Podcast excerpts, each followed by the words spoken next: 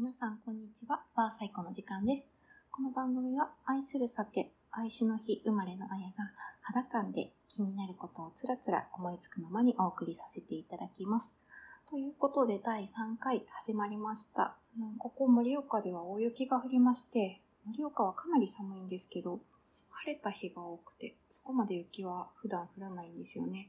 なので、これまでこう何度か冬に東北や北陸の日本海側に行くたびにとても驚いていて、全然違うんですよね。日本海側暖かくて、うん湿った重い雪が日中ずっと降っているようなイメージかな。で空が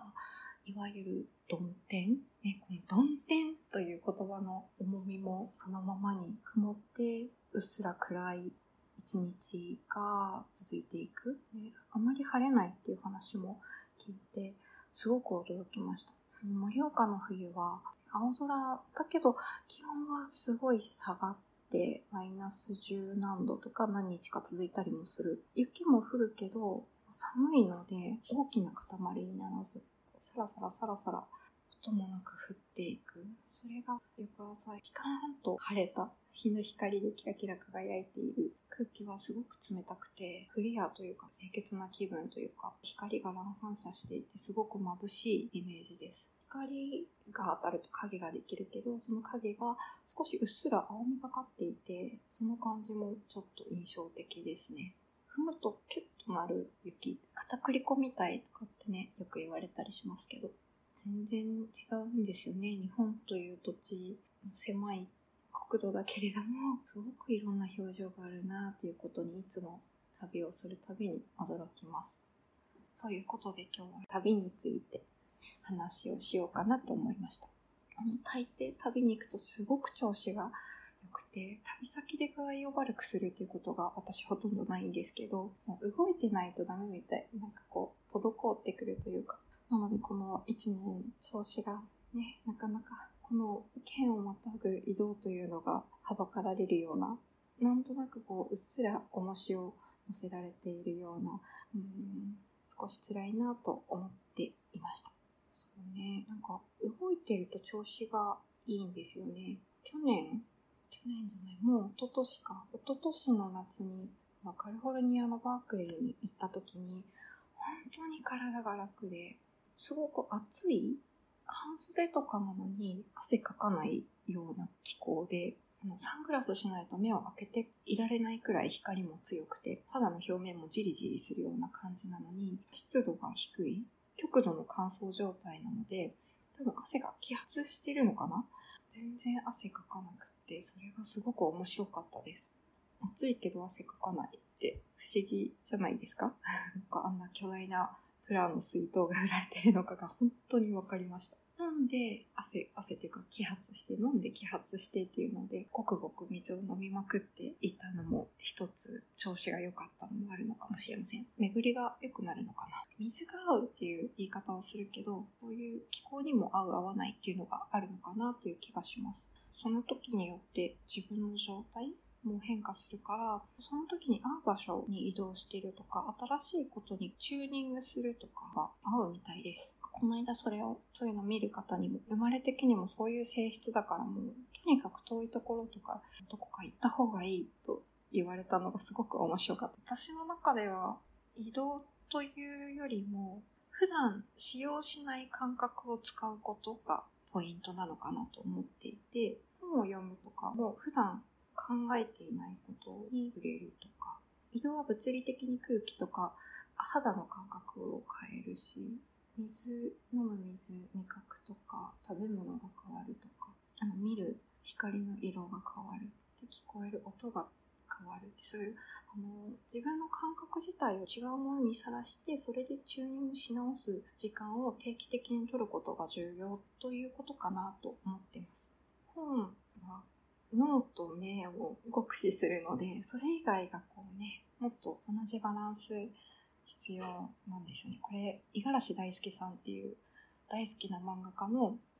魔女という本に書いてあった言葉で、正確には今手元にないのでわからないんですけど、知識と体験は同じ分量必要っていうことを割といつもこう自分のストッパーのようにしています。頭でっかちになってしまうと全然良くない。肌感覚とか触るっていうことから取れる情報の量はものすごく多い。言葉で読んでしまうと、それがたった1行だったりする。集約する訓練も必要だけど、一つ一つ順番に確かめていくっていうことを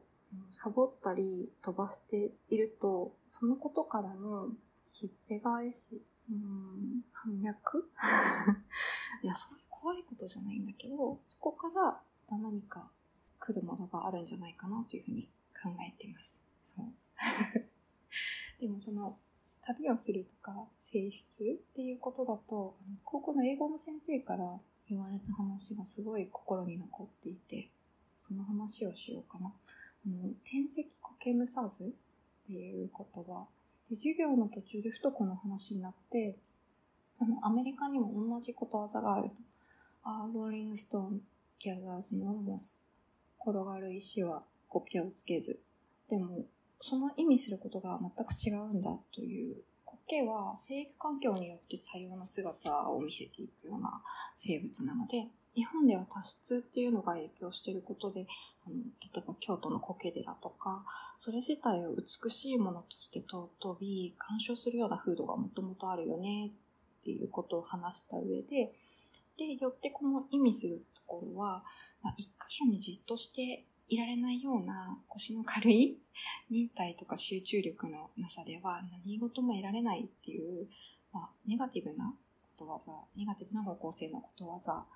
だということと、でも他方を、アメリカってちょっとくくっちゃうのはちょっと乱暴だとは思うけど、ちょっとその時先生が言ってたのが、通常はアメリカではうまく苔を育てる習慣もなかったし、そうすることが、ま、気候的にも難しくで基本的には雑草扱いっていうイメージがあるからその苔がつくっていうのはあんまり良くないイメージで実際苔もそんな綺麗に育ってない。だからこの意味するところこのことわざの意味するところは活発に動くことで苔のようなこうじっとりしたものがつかない。クリーンなままでいられるポジティブなイメージがある。からこそ言葉を変換するっていう時には文化風土とかバックボーンを知らないと本当の意味には到達できないよっていう話をされていました。で、その時の納得感と、なんか救われた感がすごくて。一箇所にずっとじっとしていられないとか、ルーツが父と母とで、二人のもともと生まれた土地ではない場所で私は生まれて暮らしていくことになって、その故郷という概念がちょっとふわっと浮いたままの自分にてもう選択可能なんだっていうところを得られたのが嬉しかったです。結構その先生に教わったことはいくつかあって、コンプレックスっていう言葉についても一言言われたんですよね。日本語でコンプレックスって言った時にやっぱり自分がこう隠したいとか自分で良くないと思っている自分の、うん、ネガティブな特徴だったりすると思うんですけど、その単純に単語でコンプレックスって言った時は複雑性。だからその複雑性、そのコンプレックスはあなたを構成する要素の一つである、複数あるものの一つであるっていうようなイメージでこの単語を捉えるっていうようなことを言われたりとか、淡々と効率的な勉強の仕方と教えてくださる先生だったんですけど、知性で本質を定義することで揺るぎない場所を選択する？っ ていうようなことかな。なんだろう。ハッとすることが多かった。そういう自分が今まで知らなかったことを知ることができる。そういうものに触れることができる。というのが私にとっての旅イメージですね。人との会話というのもその旅の感覚にものすごく近いものがある時があります。その先生との話のようにですね。旅の本というと皆さん何が浮かびますか？今口に出した瞬間に頭に浮かんだのは、沢木幸太郎様のシニア特急？何回読んだかな？なんか今ね、トランベールに書かれているテンションとはまた違うエネルギッシュな生々しい感じがありますけど、何編が好きとかはありそう。なんかこう、ずっとね、だんだん続いていくと疲れていったり、疲れていた時の思考の仕方がどうかとかっていうのも見えてくる。知識と体験というか行為がすごく密接に絡んでいる。あとは、星野道夫さんの旅のなる木？なんかそばに置いておいて、ふとした時に開くっていうことを何度もしているように思います。都度ハッとする。うん。と、あ、ものすごく好きなのは、もう高野照子さんのガンジス川でバタフライっていう、まさに旅行記、辛い時に読んで爆笑して元気になるみたいなことをしていました。率直で飾らない怒ったりとか失敗したり、笑ったり、人にムカついたり、その後和解したりする。生の人間っていう感じが前面にあって、この本を読むことで、なんかこうじゃなきゃいけないとか、こうあるべきだみたいな感じがらめの檻の外に世界がわーっと広がってるんだって信じられたというか、無茶してもいいし、ダメだけど、ガンジス川でバタフライしてもいいっていうと、ななんですかね、聖なる川だからこう、あと感染の問題とか、両極からちょっと、あ、それはちょっとっていう 待ったが入りそうだけど、自由に生きていいんだ。生きることを楽しんでいいんだなって思った気がします。うん。元気が出た。まインド以外の場所にも行かれてるんですけど、まだ外の世界をあまり知らない時期にこの本を読めたので、私自身のイスラム教を信仰する方に対するイメージがいいものになっていて、それが良かったかな。なんかその一部の過激派の行動と一位の人たちの思いは異なるんだっていうことを、日本もあの周辺の国々と圧力があるし、ま、いろいろ物議を醸すようなこともあるけれども、その国としてとか、その宗教としてっていう大きなものが前面に出てくる大きな声を出す人が目立ってしまうっていうような時でも、物事にはいろんな面があって、まあ、一元的じゃない見方があるはずだとか、自分自身は一時情報にどこまで触れてるのかとか、触れられないならどうするのかということを考えられるようになった気がします。うん、元気が出る。ちょっと思い出しただけで元気が出る。あとは、そうだな。大好きななしきかほさん語る力が、うん、すごく強い方で、エッセイでも、その身長、本当のことなんだろうかっていうことを自分の心の揺れすら議題に挙げて書かれていたり、物語への入る扉の作り方とか、もう何もかも構造も含めてとても好きなんですけど、ずっと多分好きさを話してられると思う、なしきかほさん。カヌーの話とかもね、あったりするけど、旅だとエストニア気候、もう始まりから美しいなと、始まりの1ページを何回か読んでる感じですね。旅、行きたいですね。旅。今日は最後に旅日記を読もうと思っていて、種田三等家さんの旅日記。だいたい1時間ちょっとあれば読めるような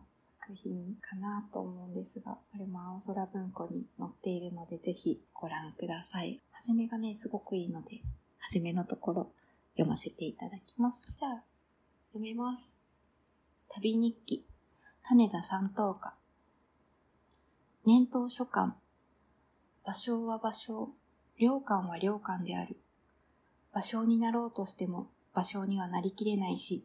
良寛の真似をしたところで始まらない。私は私である。三等家は三等家である。場所になろうとも思わないし、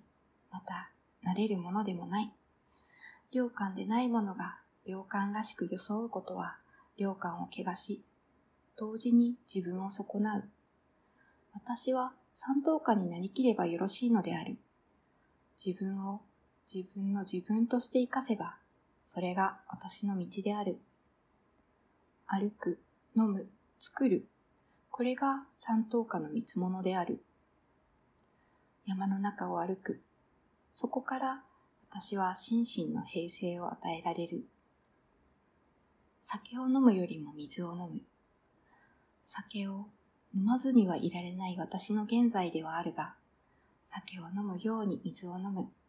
いや、水を飲むように酒を飲む。こういう境地でありたい。作るとは無論俳句を作るのである。そして随筆も書きたいのである。ということで、この後に、あの、1月1日からの日記がつらつらと書かれています。うんそんなに長くはない。まとまった4、5行の話がこう、2日分とか、2日分1行とかの時もあるんですけど、中には旅をしていった先でその町の人が山とか川の名前を答えられないのは、そういうことを教わってないのが残念だって、教育とは何だとかって書いてるようなものもあったりして、北陸とか東北とかを旅した時の記録ですね。旅の話というと、みんなは何を求めて旅に行くんだろう。アート作品を鑑賞する、体験するとか、私建物が好きなので建物を体感するとかもいろんな五感を使いながら、五感を使って帰ってきた反響によって自分の形を知るっていうことも旅の一つかな。今まで慣れた場所でいつも通りのことをしていると何が自分の本質なのかが見えなくなる時があるような気もして旅をしていつもと違う環境の中で自分が何ができるかっていうのを見てみるのも旅の一つの面白さかなと思ったりしています。三等間の言うように自分になりきるというところを旅に出ることでまた強化していきたいと思います。じゃあ今日はこの辺にしようかな。また気が向いた時にお会いしましょう。では。